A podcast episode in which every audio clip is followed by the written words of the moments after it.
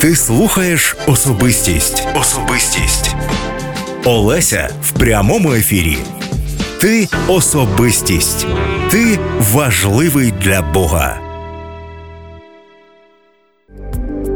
Всем привет, дорогие друзья! Мы вас приветствуем на нашем канале. У нас сегодня необычный, необычная гостья в нашей студии, и мы очень рады приветствовать а, дочку служителя, великого служителя Виктора Куриленко, которого, у которого учились многие, который молился о многих, который служил очень многим на просторах нашей земли, и не только в Украине, и в других местах. Я думаю, это имя его известно. Я хочу представить гостю нашего канала сегодня, Олесю Дмитриеву. Дмитриева фамилия по мужу, а девичья фамилия Куриленко.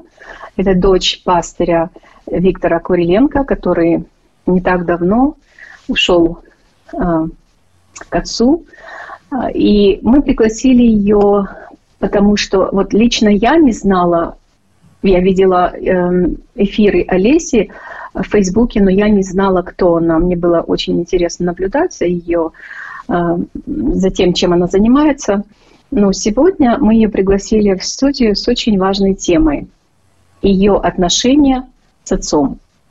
Хотелось бы услышать, как отец Виктор Куриленко повлиял на формирование Олеси. Олеся, пожалуйста, расскажи о себе немного, о себе, о, своей профессии, чем ты занимаешься сейчас, а также о том, что а где ты училась, о, о тех конференциях, которые ты проводишь и являешься спикером э, для наших слушателей. Поделись, пожалуйста. Да, приветствую. Вы слышите меня? Да. Очень приятно. Благодарю Анара вас и э, Аджмала и всех вас, что вы сегодня с нами. Меня зовут Олеся, я дочь Виктора и Тамары Куриленко, а также жена Михаила Дмитриева. А мне 39 лет, и я люблю свой возраст. Я принимаю себя такой, какая я есть, и большую часть важную часть того, что я так легко об этом говорю, можно связать с тем, что я была любимой в детстве. Об этом я расскажу немножко позже. У нас с мужем двое детей. Милена, 14 э, лет, и Марийка, ей 8. А также кошка Мия, которой скоро будет два годика. Мы живем в городе Славянске в Украине. Я здесь родилась, выросла и проживаю. Я являюсь доцентом кафедры иностранных языков Донбасского державного педагогичного университета, по-русски Донбасского государственного педагогического университета. Я его закончила и уже 17 лет преподаю английский язык. Еще у меня есть две работы, всего четыре. От пятой я неделю назад отказалась. А конференции? Ну, на научных конференциях это скучно. А, также женские конференции у нас явля... проводим мы и связанные с медиа, медиаграмотность, медиатренинг. Угу. Связано с медиа, очень интересно. Да, я думаю, что, может быть, мы немножко чуть позже затронем это. Но э, мне очень понравилось то, что вы сказали, Олеся, то, что э, я выросла э, в детстве, я, то, кем вы сформировались, повлияло то, что вы в детстве испытывали любовь отца. Вообще, я думаю, любовь родителей. Но сегодня хотелось бы поговорить именно об отношениях дочери и отца. Могли бы вы подробнее рассказать какие-то эпизоды жизни, какие-то примеры, как вообще повлияла жизнь на, на, вашего, э, на ваше формирование? Я Конечно. надеюсь, что у нас все нормально со звуком. Да, говорить о жизни, о детстве, Эм, я готова, я не готова говорить о смерти, о похоронах. И самое главное, еще хотела бы сказать, что то, о чем мы будем говорить, важно не так важно, потому что это о папе и обо мне, а важно, э, что мы будем говорить о принципах. Я еще когда маленькая была, прибегала к папе и говорила, пап, мне объясните, почему это так. Вот какая-то ситуация происходила, и меня интересовали не детали и не люди, а вот почему, почему произошло то или другое. Когда в 2014 году у нас в Славянске начались военные действия, то я у папы спрашивала и пыталась понять именно принцип, как это все работает. Когда уходили люди, которых я любила, мне трудно было э, принять и мое все христианство, и вся моя вера такая, знаете, цветочная, радужная, восторженная, проходила штормы. Я звонила папе, приходила к нему и пыталась понять, почему. И он со свойственной мудростью, со свойственной э, простотой, с улыбкой объяснял мне. Поэтому нашим слушателям и зрителям, возможно, будет полезно послушать, потому что есть всегда принципы. Если уловишь принцип, то дальше уже не так важно, кто и что сказал, если этот человек говорит правильно или неправильно. Также я очень спокойно отношусь к тому, что многие люди не знают моего папу. Э, я понимаю, что через время многие люди, которые его знают, забудут его. А, тоже здесь опять мы возвращаемся. Пока мы будем помнить то доброе, то христианское, то верное и вечное, о чем он говорил и как он жил, все это имеет э, важность. Поэтому, э, да, конечно, очень странно говорить э, о нем в прошедшем времени, э, о детстве в прошедшем времени нормально говорить. А вот о том, что э, он был, пока еще язык э, не поворачивается. Начну с того, что я расскажу вам такого, что не знает никто. Что мой папа не умел делать? Две вещи. Я сидела вчера и думала, что он не умел. Первое, он не водил машину. Мой папа потерял зрение, когда ему было пять лет, и он со своей сестрой шли за молоком, а там на полянке играли дети, знаете, вот такие вот стрелы, которые пускали. И одна стрела попала папе в левый глазик, и он просто вытек, его нельзя было никак восстановить. Когда папе было 8 лет, то э, он пришел за своим другом, который доделывал домашнее задание, и друг что-то писал. А папа наклонился спросить, и друг вот так вот брал ручку, резко выдернул и попал папе получается, в правый глаз. И папа полностью потерял зрение. А, он помнит свою маму, которой было лет 28, около 30. Папа никогда не видел маму. Папа никогда не видел меня и моего брата. У меня очень красивые глаза, видите все? Потому что у меня папины глаза. У мамы зеленые, а у папы карие глаза были. А, и, соответственно, мой папа никогда не водил машину.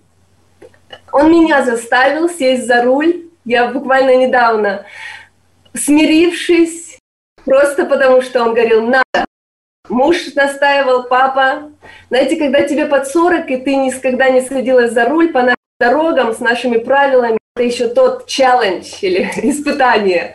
Но я очень послушная в этом плане. Папа сказал, со страхом села и поехала. Но у, у нас не было своей машины, это брат моего папы, у него был запорожец. И папа, и дядя Гриша очень часто подвозил папу и нашу семью. Потом уже появился водитель, который папу привозил в офис, в его в церковь и в офис. Вот второе, что папа мой не умел или что никогда не делал. Папа никогда не ходил в школу, чтобы меня или брата защищать. Ну, тоже частично это связано с тем, что э, он был незрячим, но что сделал папа? Он мне очень много рассказывал о том, как себя вести, чтобы не обижали, э, как реагировать на то, как, когда тебя обижают. И этим меня спас от многих бед. Поэтому я Могу сказать, что мой папа не все на свете умел и не все на свете делал, но при этом он мог делать так, что вот эти два пункта, которые я только что перечислила, эм, не были настолько роковыми или важными. А, а что из того, что я вспоминаю с любовью или самое первое слово, которое у меня ассоциируется с папой, это богобоязненность. Богобоязненность, когда я еще в детстве не, не могла понять, да, как бы бояться и любить, это разные понятия, то меня папа научил, богобоязненный человек боится обидеть или огорчить Бога. То есть ты так живешь, ты так говоришь, ты так мыслишь, ты так одеваешься, ты так относишься к людям, что Господь на тебя смотрит и улыбается. Так вот, мой э, папа или Виктор Павлович Куриленко, он жил даже лучше, чем он проповедовал. Я видела все изнутри. Я видела его голодным, я видела его уставшим, я видела его расстроенным. А, но при этом всем он всегда боялся Бога. Бог в нашей семье был как пятым ну, человеком, нельзя сказать. Бог всегда был. Личность, личностью, да? Личностью. Личностью, которая всегда была с папой всегда была с нами. Поэтому богобоязненность и мой папа – это вот самое первое, знаете, если не думая, какая ассоциация. И одна из последних проповедей, он говорил, и он очень тяжело это переживал, он говорил, церковь теряет страх Божий. Это самое страшное, потерпеть кораблекрушение в вере. Это одна ситуация, а еще, возможно, страшнее, если можно это сравнивать это когда у людей в церкви или приближенных к Богу пропадает вот этот страх, это богобоязненное благоговение хождения перед Богом. А можно вот именно э, на практике, ну, практический пример, что значит благоговение перед Богом? Да, можно. Была одна ситуация, я не хочу детали говорить, мы говорим о принципах, когда не просто, да, хейтеры там что-то писали о папе, а такие люди важные или влиятельные, э, вот, у них возникли вопросы к, к папе, скажем так, к служению к одному. И э, при этом всем были разные там вот разная ситуация, и ну как мне показалось, обидные слова говорили, обвинения были ложные. Я на него смотрела, конечно, я не могла ничем помочь. Но при этом всем он доверял Богу, он не говорил ничего плохого на этих людей. Он был уверен в том, что он делает правильно. Он пошел навстречу, он высказал свое, свою точку зрения, привел э, эти э, не причины, а привел факты. И при этом всем у него было спокойствие и не было агрессии. Он мне очень часто говорил, доченька, Бог не умер. Бог не умер. Какие бы ситуации ни были, Бог не умер. И сейчас я говорю, папа умер, а Бог не умер. Это то, что мне помогает идти дальше. Угу. Второе качество э, это мудрость это мудрость. Хотя мой папа не получил светского образования, он э, жил при коммунистическом режиме, он очень хорошо учился. И когда он мог посту- заканчивал школу, он хотел быть или следователем, или юристом. Вот такие профессии э, в советское время для верующих людей были ну, недоступны. И он рассказывал, что директор школы Э, для незрячих его пригласил и говорит, что ты умный парень, а папа с многодетной семьи, он второй из десяти детей. Э, и директор говорит, что тебя можно по квоте, там, я не знаю, своими данными, с твоей усидчивостью, ты сможешь поступить, но ты же понимаешь, да, что сектанты не получают высшее образование. И папа, вот, он хотел учиться, он всю жизнь учился. И, конечно, папа не предал веру, конечно, папа не отказался. И образования как, как такого светского у него нет. У него есть теологическое образование, он защитил работу, он очень не любил говорить о том, что у него есть э, степень. Главное, обо мне он мог говорить, что моя дочь кандидат педагогических наук. А о том, что он является доктором теологии, он замалчивал. Написал, защитил, но об этом он не говорил. Так вот, мудрость и образованность – это вообще разные вещи. Я общаюсь по роду деятельности с очень умными, образованными людьми. По крайней мере, славянска точно, элита наша. И это не всегда или никогда не имеет ничего общего с мудростью. С мудростью, которая чиста, мирна, послушлива, полна милосердия и добрых плодов, нелицемерна, да, вот описание мудрости. Мудрость папина заключалась также в том, что он жил с нами, он смеялся с нами, он работал с нами, при этом всем его поведение всегда было, вот как Иаков описывает, он искал Бога, искал лица Божьего. Еще хочу сказать, мы жили, и до сих пор мама живет в двухкомнатной квартире. Нас четверо. В одной комнате родители, в другой мы. Был коридор и кухня. Папа всю свою жизнь, я еще жила с родителями, просыпался, вот не буду говорить, в 6 часов, ну, намного раньше, в 8 он уже уезжал каждый день. И он молился, читал Библию, а потом слушал новости уже в конце, когда э, сготовили завтрак. И он ходил. Он в, кух, в кухне ходил, когда молился, вот он ходил. Я, когда молюсь сама, я всегда хожу, я не умею стоять на коленях. Вот, а я, соответственно, в коридоре садилась на пол, читала свою Библию, но все равно, да, мимо воли слушаешь его. И понятное дело, я не могла часами молиться и читать. Я еще ну, ребенком была. Но вот эта э, картина того, что мой отец каждое утро, во сколько бы он ни лег, я слышала, он читал по Брайлю, я слышала, как он молился, как он называл мое имя, имя моего брата Эдуарда, как он молился о церкви, как он перечислял своих родственников. А у меня 33 кузена. А поэтому, может, он не всех их перечислял, но вот их родителей, да, он действительно мудро проводил свое время. И э, еще я бы хотела сказать, что мир его, я эмоциональная, мой брат идеальным был, я была вредным подростком, со мной мог справляться только папа. И я дальше расскажу, как, как я однажды сделала глупость в подростковом возрасте. И его мудрость, его богобоязненность – это именно те два ключа, которые меня привлекли к Богу. Я думала, если мой папа такой, если он может так снисходить, если он так может меня понимать, выслушивать, принимать такую колючую, вредную, такую не всегда красивую, я имею в виду э, духовно, то насколько больше Бог, чем мой папа.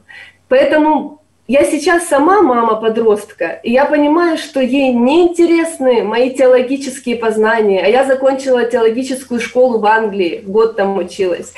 Ей неинтересны мои э, эфиры, там, где я вот красиво и действительно все правильно говорю, чтобы мои дети любили Бога, знали Бога. Очень важно, чтобы мы с Михаилом богобоязненно и мудро проводили жизнь. Я не знаю, может, мы такие куриленки, что нас только можно любовью, искренностью и мудростью взять. Ну и последнее. Папа не был классическим человеком с инвалидностью. Хотя он был незрячий. Когда мне говорили, о, у тебя папа инвалид, я искренне, знаете, оборачивалась, как бы, у кого, у кого инвалид? Как бы, я не могла понять. Хотя он работал своими руками, он работал на предприятии для незрячих, э, то есть он всю жизнь работал. Он был всегда активным. Он, папа, играл в футбол. Был специальный мяч. На мяч одевали такие, как колокольчики. И его пятеро, четверо братьев кидали мяч. Папа стоял на воротах и он по звуку понимал, откуда летит мяч, и хватал. Мой папа был прекрасным лотарем. Папа э, любил ловить птиц. У него вот любовь к птицам. В детстве они ставили какие-то, не знаю, что это такое было. Они их ловили, он их трогал, смотрел, ну и отпускали, конечно. А, он был руководителем молодежи. Незрячий парень, я не знаю, еще до свадьбы, это значит где-то до 25 лет. Здесь в Славянске э, он с молодежью проводил время, учился там проповедовать. Он был служителем всю свою жизнь, это правда. Знаете, Анара, что интересно? А можно здесь вопрос, извини, и, э, пока есть вопрос, просто я хотела спросить. Здесь спрашивают, ну, поскольку он был служителем всю свою жизнь, это означает, что э, он все-таки в церкви был вовлечен, и мало, помимо этого его приглашали.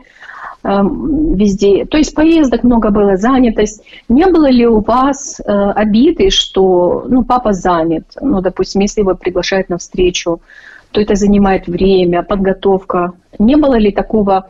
Удавалось ли ему ну, соблюдать вот этот баланс и уделять достаточно внимания вам? Вот я думала сейчас, сделала перепост, и как назвать этот эфир. И первое, что мне пришло в голову, мой папа был в моей жизни. Был. Вот именно был, не виртуально, не с кафедры, не с другой страны. Он был. Да, его много приглашали. Да, иногда это мне не нравилось. Да, там мама ему, может быть, там что-то говорила. Но когда он был дома, он был мой. И когда говорят, о, Виктор Павлович там мой, я вас прошу, папа – это мой. Я его любимая mm-hmm. дочь, я его единственная дочь. И когда он был с нами, он нам рассказывал вечерами библейскую историю, а еще он рассказывал нам сказки. И в этих сказках он, он передавал вот те же библейские истории, те же принципы, он очень мягко превращал их в сказки, так называемые, притчи, как хотите это назовите. И, наверное, оттуда я слушала его рассказы. Каждый, каждый день была новая сказка. Он не повторял их. И поэтому э, я лежала на своей кровати, Эдик на своей. Мы ссорились, на чью кровать он сядет, ко мне, у меня было чуть больше, ну и я больше могла кричать и плакать, и голосить. Я часто выигрывала. Он ложился рядом с нами, и он нам рассказывал. Папа делал за меня уроки. Как, объясняю. Но ну, в математике я до сих пор, это вообще ноль.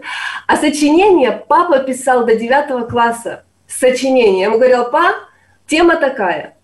И он просто диктовал, и я писала. Я писала, писала, писала, писала.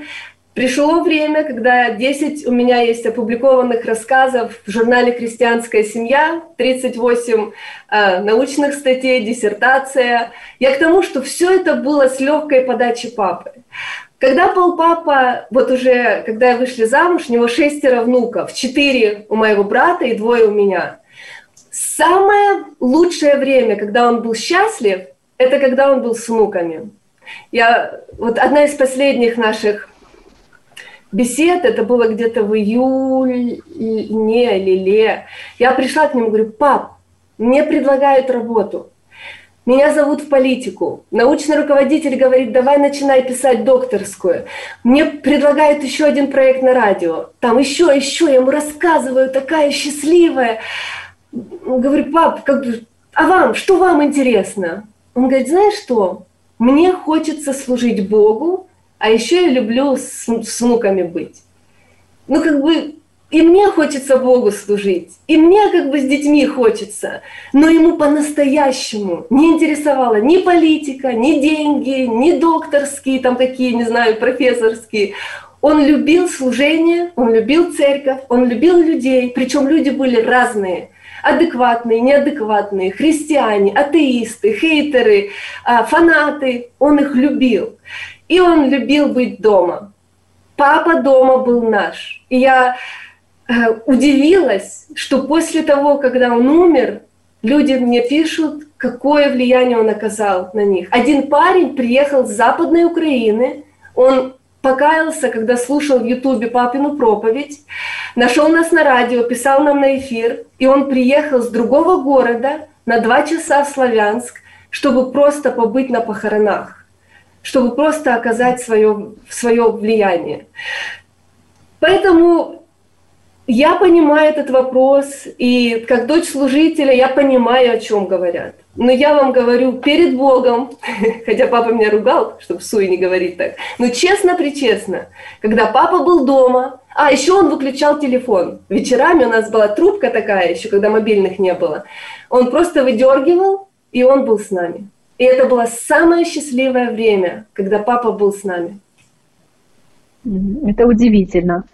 Это удивительно, потому что я слышала такие свидетельства, даже вот современные пастыри э, рассказывают, что когда приходят домой, и жена подходит и говорит, сдавай оружие, то есть отдавай в телефоны там, ну там, потому что человек, если не забрать, то он все время будет туда заныривать, смотреть, или Даже когда телефонов не было, один пастор делился, он сидит, ужинает с женой, а она ему говорит, ну, называет его имя и говорит, домой возвращайся. То есть он в мыслях не дома, он еще там где-то на служении или там на братском.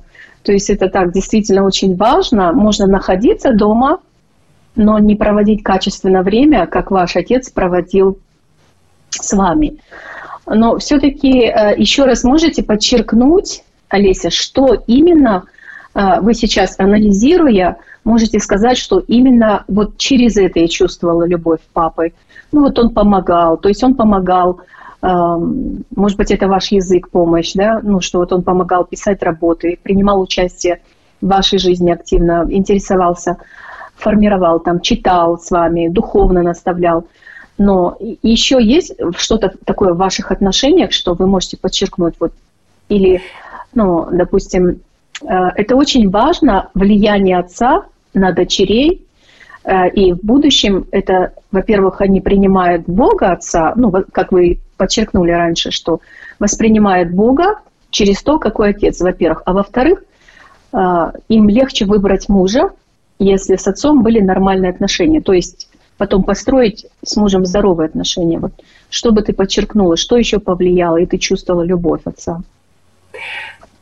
Папа просил у меня прощения. Я не помню за что, но я помню, как мы разговаривали, и он мне сказал, доченька, прости меня. Я это помню.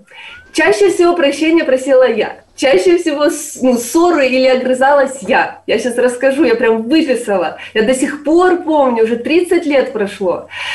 А, что еще мне э, нравилось или почему я не боюсь людей, не очень боюсь трудностей?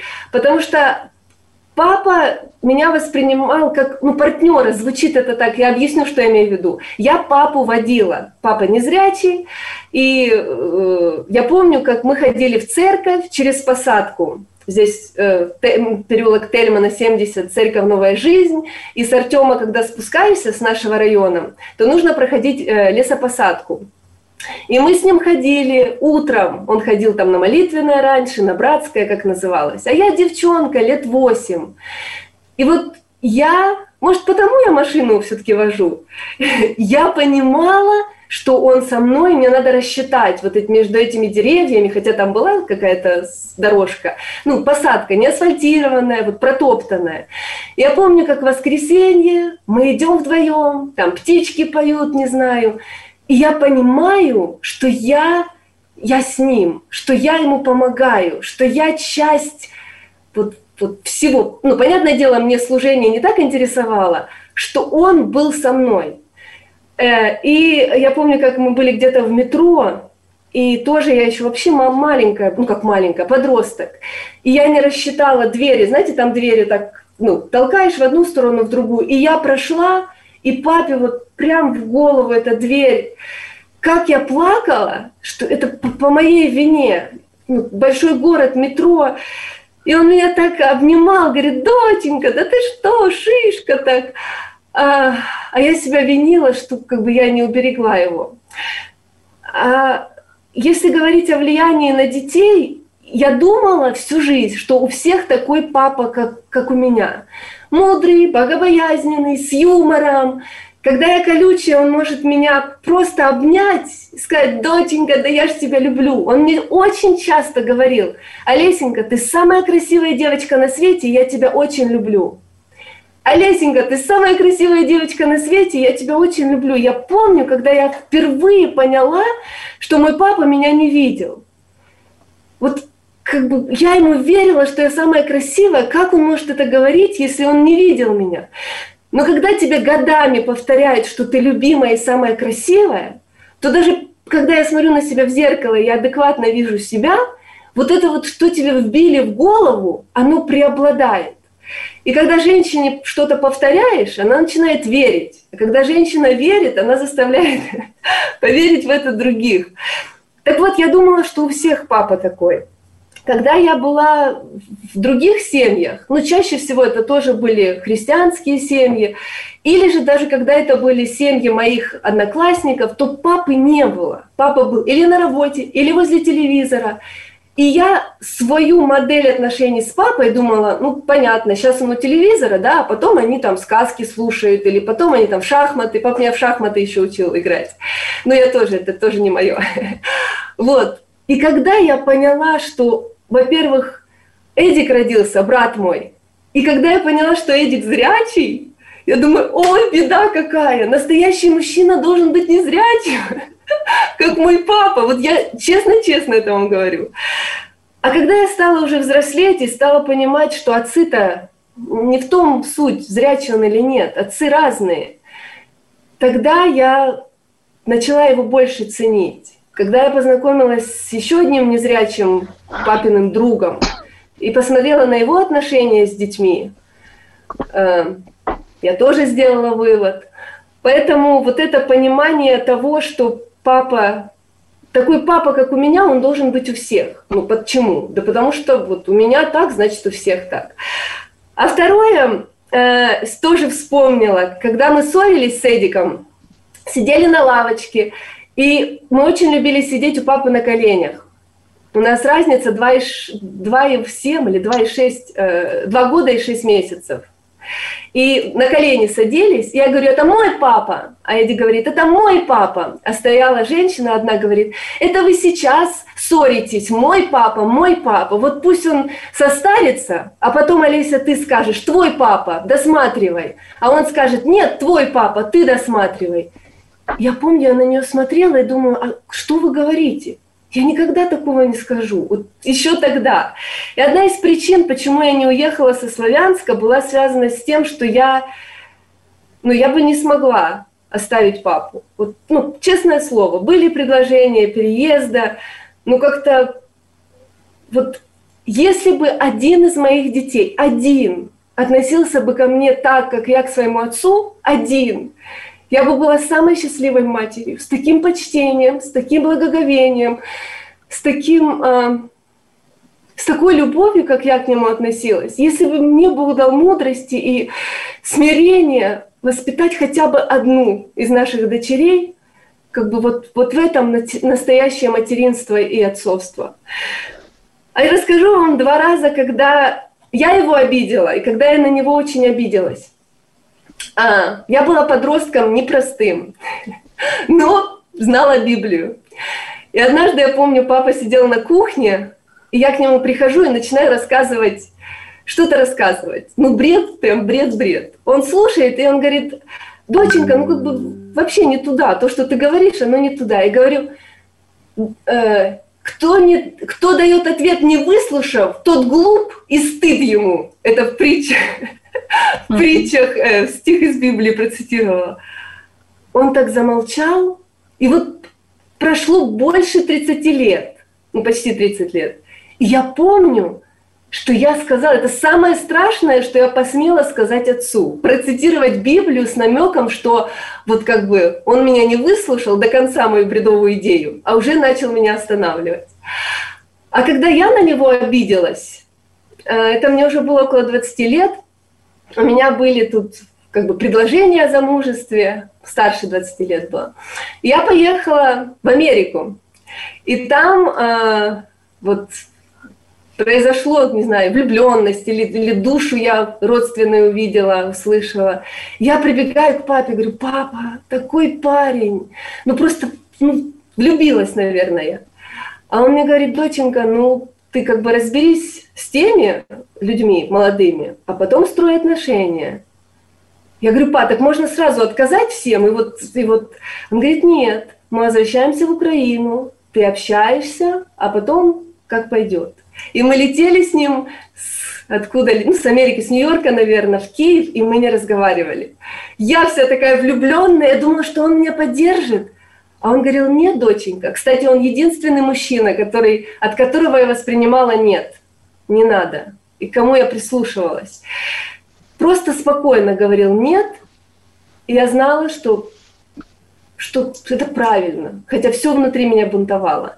Так вот, я приехала в Украину, вся такая влюбленная, разобиженная, ну и вышла замуж в Украине и тот парень, благословил его Господь. Я просто к тому, что папа меня часто одергивал. Но он это делал с такой любовью, что я понимала, что это правильно. Хотя внутри меня все бунтовало. И когда теперь Дух Святой Господь говорит моему сердцу, Алисенька, нет, как бы у меня есть небольшой навык. Когда муж мне что-то говорит, ну, я вредничаю больше с мужем, но, в принципе, папа меня научил этому, что любовь – это не всегда потакательство. Любовь – это слово «нет» иногда тоже.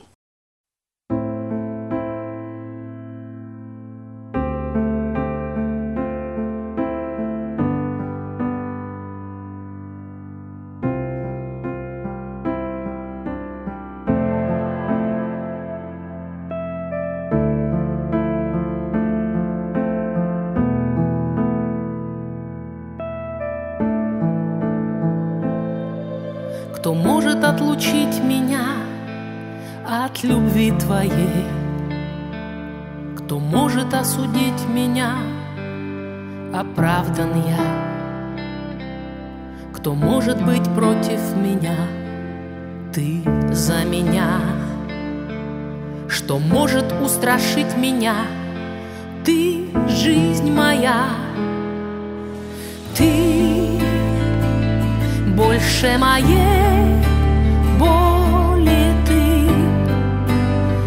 выше моей высоты, больше моих страхов ты, глубже моей глубины.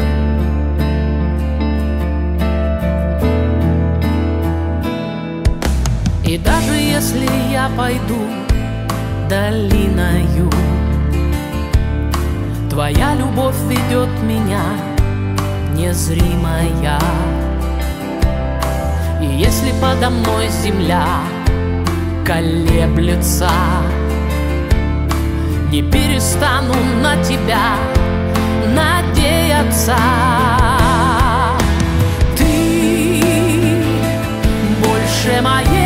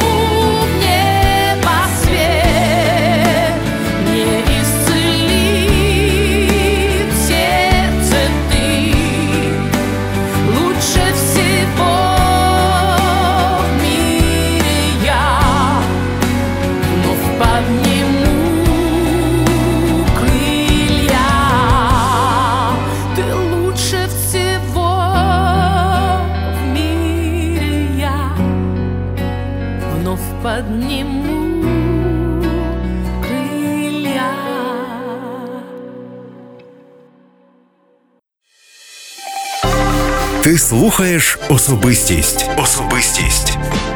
Олеся в прямому ефірі. Ти особистість. Ти важливий для Бога.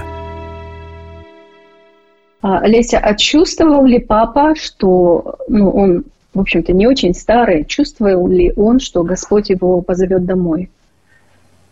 А, ну, есть некоторые очень э, личные вещи или откровения, которые он имел. Я пока не хочу и не готова о них говорить.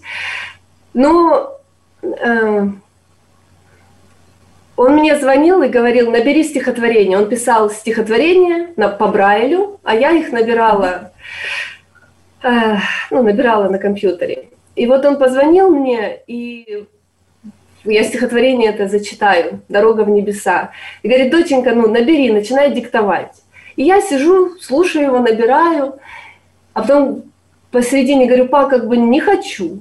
Такое оно какое-то печальное, но не хочу. Неужели нельзя о другом писать? Цветочки, не знаю, любовь, маме там что-то напишите. Он говорит, доченька, ты пиши.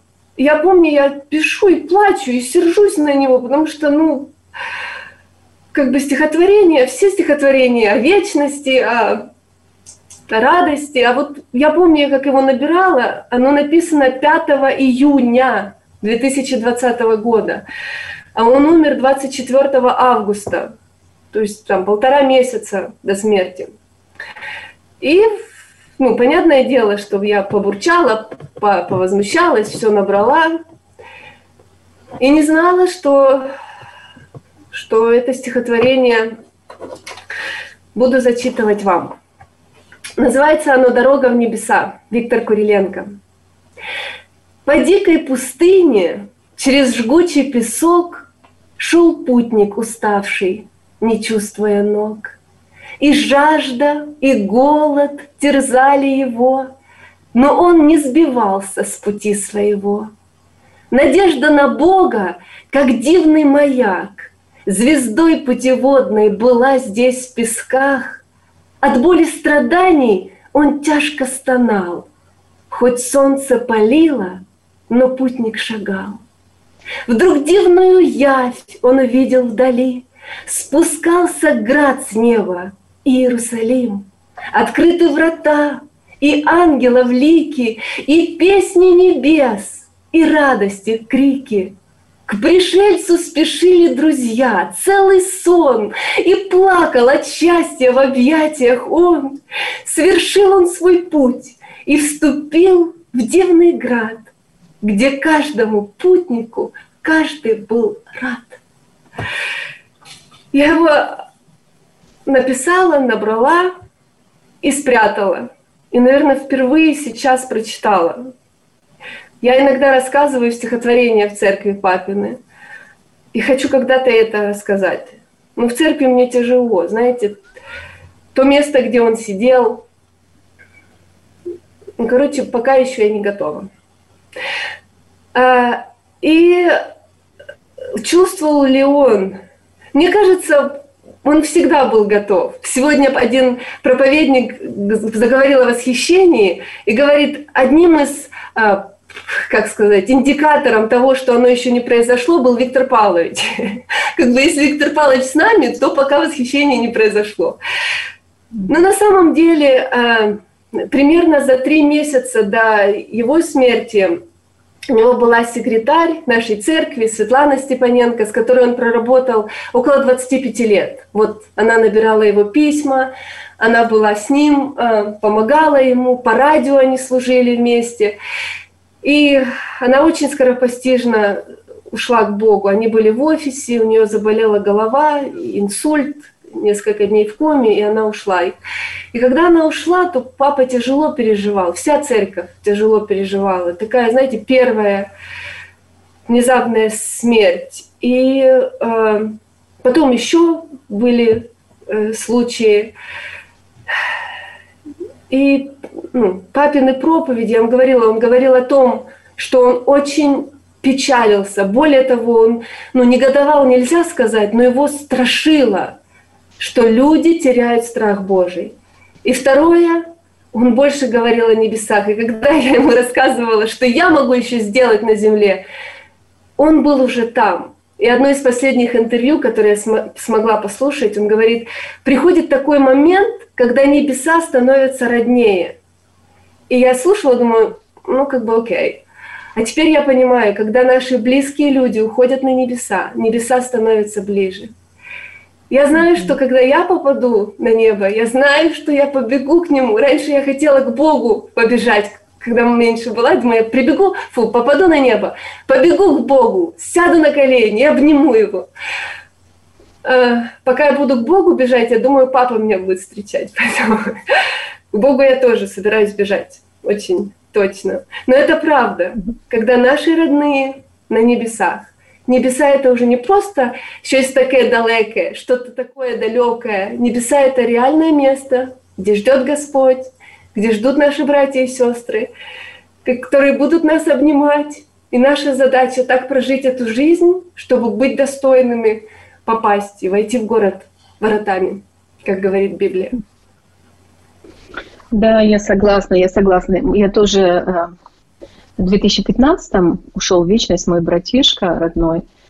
И я согласна, вот очень согласна с этой фразой, что небеса становятся ближе. Просто они как будто, ну действительно ближе стали. Когда частичка тебя есть там, это уже не что-то такое абстрактное, далекое. Ты действительно понимаешь, что есть кто-то родной там, и ты действительно чуть-чуть по-другому туда стремишься. То есть я думаю, что я слышала где-то, что когда Господь забирает, когда праведник готов, Господь забирает, Он не задерживает нисколько.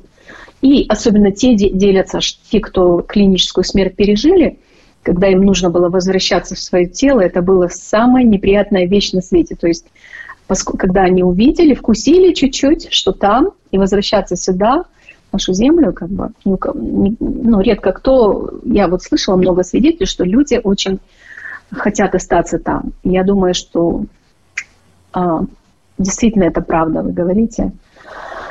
Да. Но для него еще а... одна мысль. Для него небеса и вечность всегда были реальностью. Он не обманывал, когда говорил. И вот сейчас, когда я переживаю, я и вся моя семья, я понимаю, что то, о чем я говорю в эфирах, вот сейчас я сама прохожу этот тяжелый период, когда я отпускаю. Я думаю, что я отпустила папу. А, я скучаю, очень сильно скучаю. Сзади его фотография, видите, а, у меня в комнате. Вот, а, ну, как бы для папы это всегда его, его Бог, он был настоящим, он был с нами пятым или первым в нашей семье. Хотя я верующая или христианка в четвертом поколении, наши дети уже в пятом поколении, это все, это все не то это все вообще не то.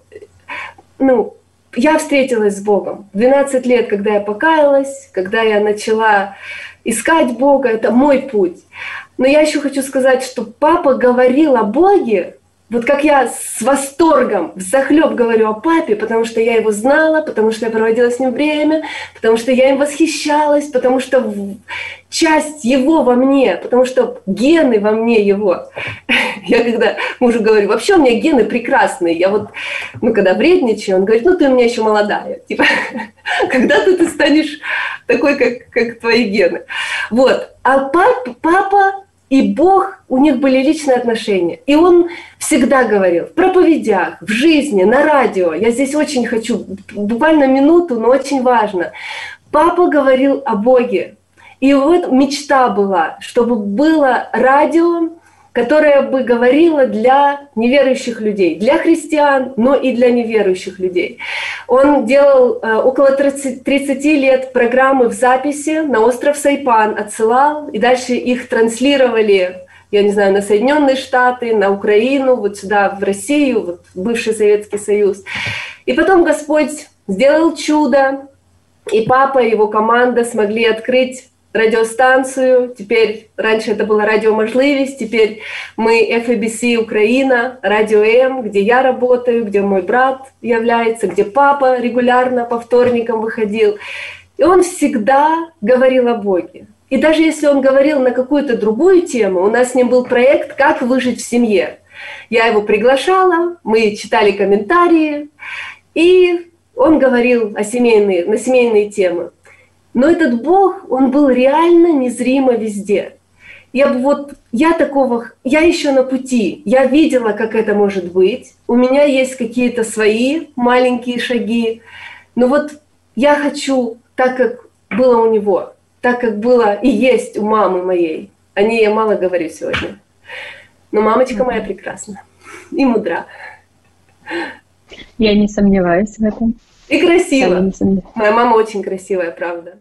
Некоторые думали, что у папы незрячая жена. И когда видели маму, а мама у меня э, из такой обеспеченной семьи, из, она не с Украины, и когда видели и говорили, о, правда, это такая жена красавица у него? Он говорил, да, это моя, Томочка. Он да, очень да. ее Я слышала историю, я послушала интервью, слушала историю их женитьбы, как Господь их повел, как он делал предложение жене, ну вот, ну, пообщавшись с супругой с другого города, даже, по-моему, с другой страны, да, она россиянка. С России, как да. вначале, как вначале ее родители воспротивились, а потом Господь прямо проговорил теще, да, и ей пришлось согласиться, дать согласие. То есть Господь сказал ей, что это мой план, он приготовил для него такую помощницу, такую супругу, и красивую, и любящую там. Вот, и а, это, конечно, история их любви, и то, что он писал ей стихи очень красивые. И я вчера посчитала, по-моему, где-то 39 лет они прожили в браке, да? Нет, 39, они 40 прожили. Мы праздновали 40-летие. А, 40-летие, значит, там, как, просто я слушала интервью чуть-чуть, посчитала, значит, там... Ну, это 11 да. лет назад с, с, с Александром Шевченко, это папа да. 11 лет назад с ним говорил. Угу. Я здесь да. хочу тоже вспомнила, когда маму начинают жалеть или видите, жалели, что она замужем за незрячим человеком, ну, как бы, да, им нужно поставить, накрыть на стол, да, нужно погладить рубашки, да, нужно встретить с улыбкой, но как бы это нужно делать, я это делаю для своего зрячего мужа. Но сколько папа давал теплоты, каким он другом был, как он заботился о нас и финансово, и духовно, и как бы он был с нами, то здесь совершенно его, его э, отсутствие зрения, ну это в, в их отношениях ну, не было большой проблемы. Да, мама был момент, когда там носила что-то с магазина или с, с базара. Да, маме там приходилось что-то делать по дому, но опять же, нам помогали братья папины и, и ну, братья с церкви. Поэтому ну, я, бы, я бы не сказала, что мама такая несчастная, что была замужем за незрячим. И сейчас ей особенно тяжело. Сейчас она говорит, доченька, когда 40 лет живешь рядом с любимым человеком, с другом, и потом так резко его не становится, то просто образовывается дыра. Ну, я этого не понимаю. Я воспринимаю все знаете, как немножко эгоистичный ребенок. Вот папы нет, и мне плохо, и ну, папа мне больше давал всего, чем получал от меня. А у них отношения глубже, и я благодарна. Я дальше буду об этом говорить. Я прошу, молитесь о маме. Она очень держится. Она как-то сразу приняла это как волю Божью. Плачет. Э, вот я фотографию, она не может смотреть. Я, я на похоронах вообще держалась, без таблеток, без всего, просто по молитвам. Но когда услышала, э, там две минуты где-то он говорит, голос услышала, вот тогда было больно. Да, третий, да, вопрос у нас. Восемь минут осталось. Да, да.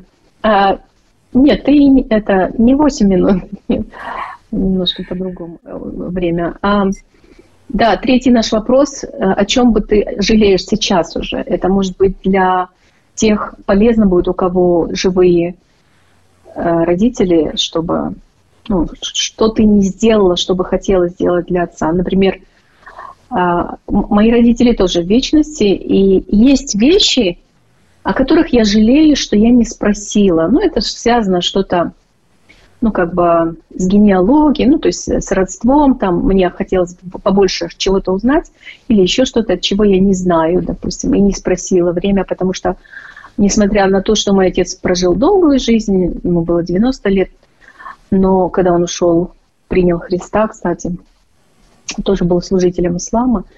А, вот. Но а, я, есть вещи, что я хотела у него спросить. Есть что-то, что ты жалеешь, что ты не успела или сделать, или сказать, или спросить?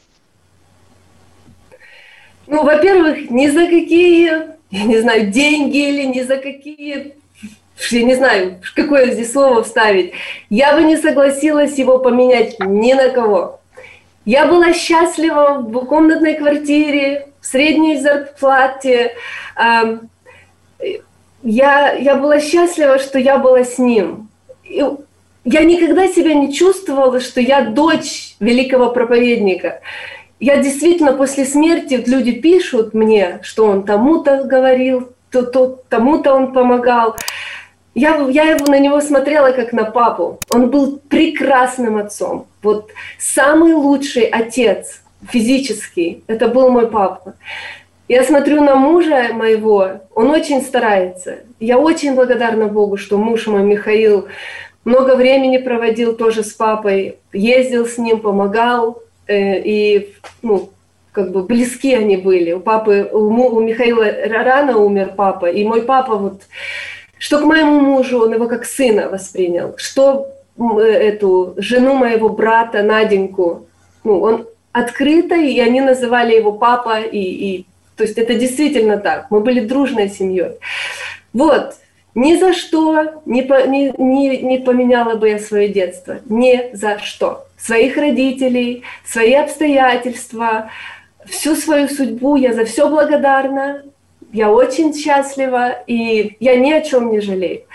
Из того, что я не успела, ну это тоже такой эксклюзив, эксклюзив, не знаю вообще, насколько разумно, ну, разумный и мудрый у нас папа был, да, я еще на пути. Я просчитала, что если у нас родится сын, Давид, я всю жизнь хотела сына, то он будет седьмой.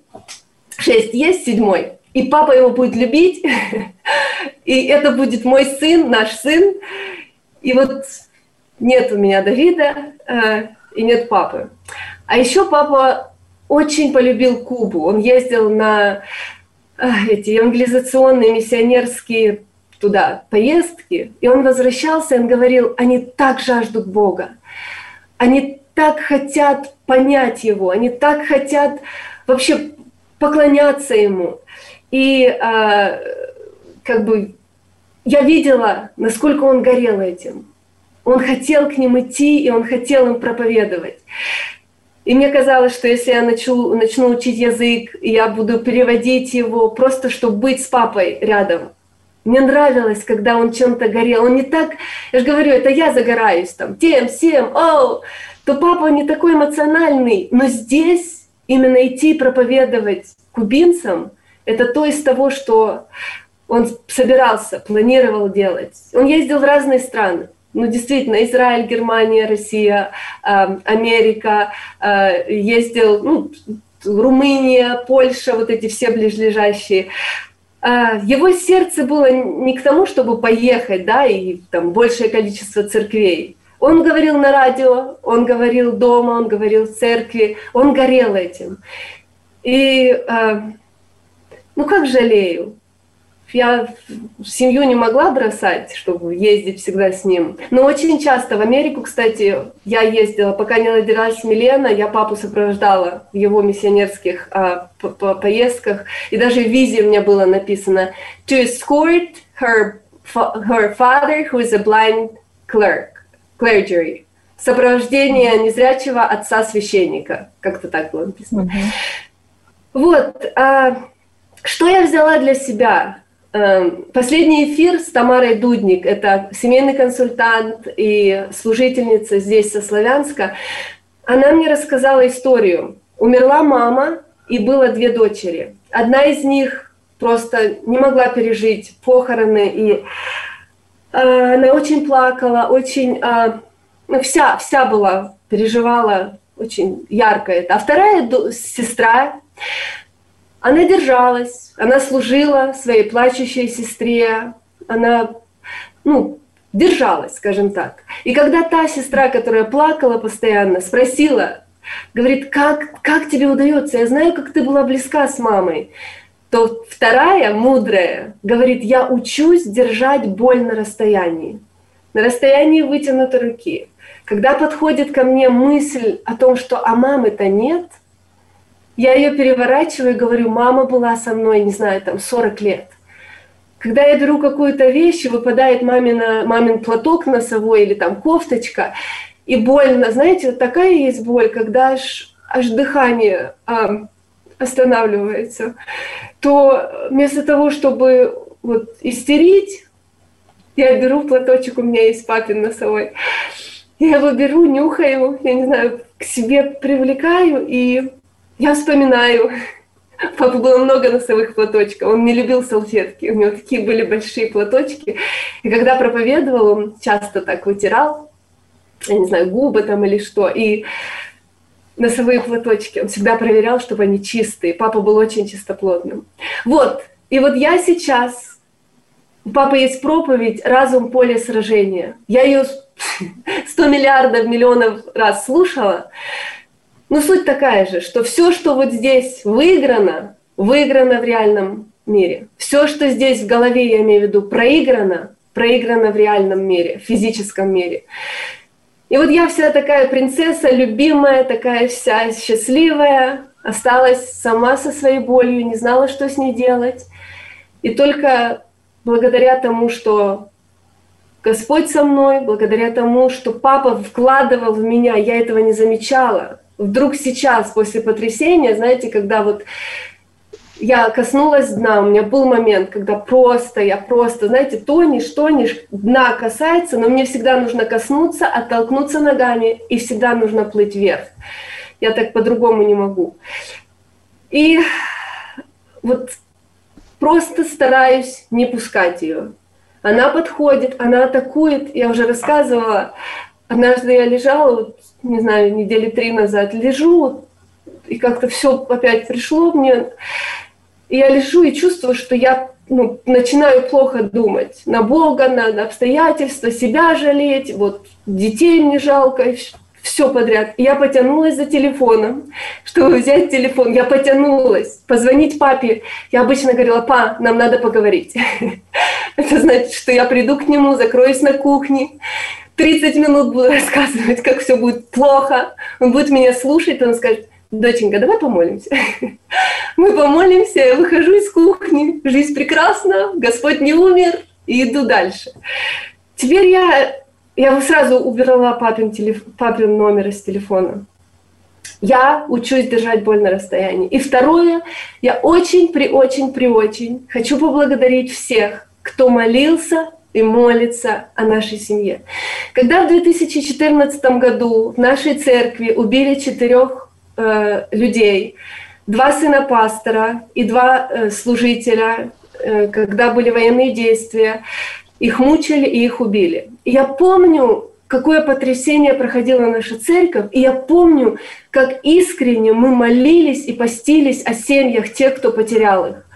Перед Богом, опять я это говорю, я так стояла в проломе, или, или другими словами, я так искренне, регулярно, со слезами молилась об этих семьях. Я не знала, как это работает. Теперь я чувствую, что люди, некоторые или многие, так искренне молятся обо мне, о маме, об Эдуарде, о нашей семье. Это работает. Мне тяжело, но при этом все Бог утешающий у папы есть стихотворение «Бог, утешающий смиренных, дает сердцам их благодать. Он знает дух их сокрушенный, когда и как благословлять. Высокий и превознесенный, чье имя свято в небесах, Он во святилище сегодня пришел смиренных утешать. Слезу смиренных Он заметит среди рыданий моря слез. На их страдания ответит их нежно любящий Христос. Так вот, я искренне благодарю за молитвенную поддержку, за финансовую поддержку, за сообщения, которые вы пишете. Не всегда есть э, возможность и желание, в смысле не, не желание, а силы отвечать, но я, пользуясь случаем, хочу благословить всех вас и сказать, что ваши молитвы работают. Да. Спасибо большое Олеся, что вы согласились на это интервью. Я душепопечитель, как душепопечитель, знаю, что еще очень рано, потому что это действительно есть этапы скорби, да, где есть пять этапов. И, может быть, вы только вышли с первого, начали входить во второй этап, то есть это сложный период. Но все равно даже вот такие интервью, они полезны, когда ты осознаешь уже реальность и принимаешь ее, потому что вначале, ну, ты еще торгуешься, потом осознаешь реальность, принимаешь. Вот, и, то есть это периоды скорби. Но мне пришла мысль, когда я сейчас слушала, то, что папа... Вообще в этом году вот Рави Захари, да, известный спикер, а, тоже болел раком долго, отошел в вечность, но один из евангелистов, сильных проповедников. В этом году вообще очень много людей ушло в вечность. Но не только христиан, а вообще вот имеется в виду таких Эм, ну, каких-то ученых, известных людей. И такой вот какой-то необычный год этот. Когда мой братишка умер, я просто хочу... Вот почему-то мне пришла эта ассоциация. Э, я, он уверовал из ислама. Как только он уверовал, его жена сразу развелась с ним, забрала четверых детей. Ну, то есть такие для него испытания. А он был очень такой, что сильно любил детей. Он сам их выненчил всех. И тут раз, представь, вот он даже их видеть не мог. Я думала, он, наверное, поколеблется. Ну, в общем, было нелегко, но, слава богу, он устоял. Но через пять лет мы узнали, что он болеет ну, уже четвертая степень, то есть уже было поздно что-то делать, и Господь его там за несколько месяцев забрал. Но, конечно, когда мы услышали, что мои все родственники мусульмане, мы когда услышали, что он болеет, мы начали все молиться, там полмира друзей на, на Facebook везде молились, чтобы Бог его исцелил. Я была, ну, я так верила, что, ну, я знала, что Господь силен его исцелит, исцелить. И я говорила, Господь, ты почему его не исцеляешь? Что подумают мои родственники мусульмане? Они же многие вот так думали, что ага, он веру предал, вот его Аллах и покарал, да, вот почему, ну, ну, как бы. Но Господь проговорил, что ты не думай о своих родственниках, я о них позабочусь, ты думай о нем. И он сказал, Господь сказал, почему он забрал. Он сказал, что он настолько добрый, мой братишка, он был в миру очень добрый такой, готов был последнее все. Когда уверовал еще больше, он готов был все, ну, все последнее выложить. И тут, когда бы он... И Бог мне сказал, что ему было бы тяжело видеть вот это теплое христианство, которое сейчас. То есть он бы припекался и болел. Я думаю, что таким богобоязненным людям действительно, наверное, очень тяжело находиться на земле и видеть то, что происходит сейчас. Они очень страдают внутри, да, хотя они молятся, что хотя они молятся, что Господь, что очень прости ибо они не ведают, что делают. Да, за многих, с одной стороны, они стоят в проломе, но на самом деле они, уже, они имеют сердце Отца, они имеют сердце Бога, и им тяжело видеть вот это, то, что происходит. И я думаю, это еще одна из причин, почему Господь просто жалился и забрал его. И таких, как он, возможно. Мне просто пришла такая мысль, это было так с моим братишкой, я думаю, что богобоязненным людям, которые любят Бога, и на самом деле сложно жить в наше время, когда ну, отступают от истины люди.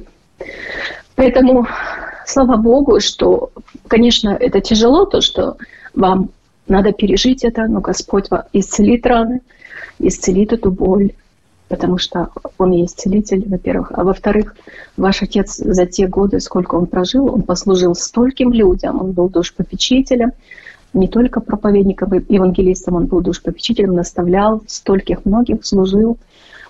Дай Бог всем столько послужить, поэтому за все слава Богу. Спасибо большое, что вы согласились на наш эфир. Пусть Бог благословит. И я обращаюсь к слушателям, чтобы вы действительно молились за жену Тамару Куриленко, за Олесю, за ее брата Эдика. И пусть Господь обильно благословит вас, вашу семью, и утешит сам. Сердечно Всего благодарю. Доброго. Последняя мысль. Это больше касается родителей молодых. И то, что я себе повторяю, чтобы дети вспоминали нас, но это не так важно, потому что когда мы уже уйдем, то важно то, какое наследие мы оставим. Наша память интересно работает. Мы помним образы, мы помним впечатления, мы помним повторения. Я помню цитаты, которые говорил папа. Кто-то помнит ругательства, которые говорила мама. Кто-то помнит а, то, что их родитель постоянно повторял. И я себя останавливаю. Когда я что-то делаю неправильно, я думаю, и хотела бы я, чтобы это врезалось в голову моих дочерей. Ну, меня это останавливает. Те образы, это наш, я не знаю, запах, это, это наш уют дома или наоборот беспорядок, это атмосфера в семье, это одежда, это все остается. Я, я помню так много, оказывается. И я себе, я себе хочу делать все, чтобы воспоминание образов детства у моих детей было яркое. Ну и, конечно, впечатление. Вот есть ощущение или послевкусие. Когда я говорю о папе, вот я не могу без улыбки говорить. Когда о тебе будут говорить твои дети, они будут, они, может, словами не смогут складно так это все выстроить, да, струк, структурно, но они будут помнить вот, вот эту атмосферу, с которой ассоциируешься ты, отец или ты, мать.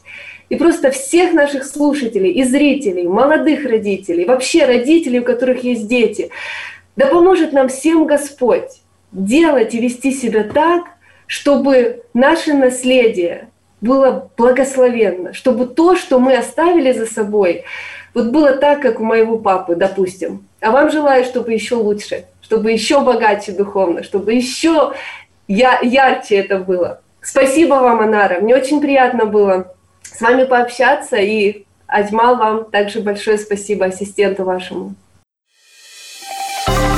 Ти слухаєш особистість. Особистість. Олеся в прямому ефірі. Ти особистість. Ти важливий для Бога.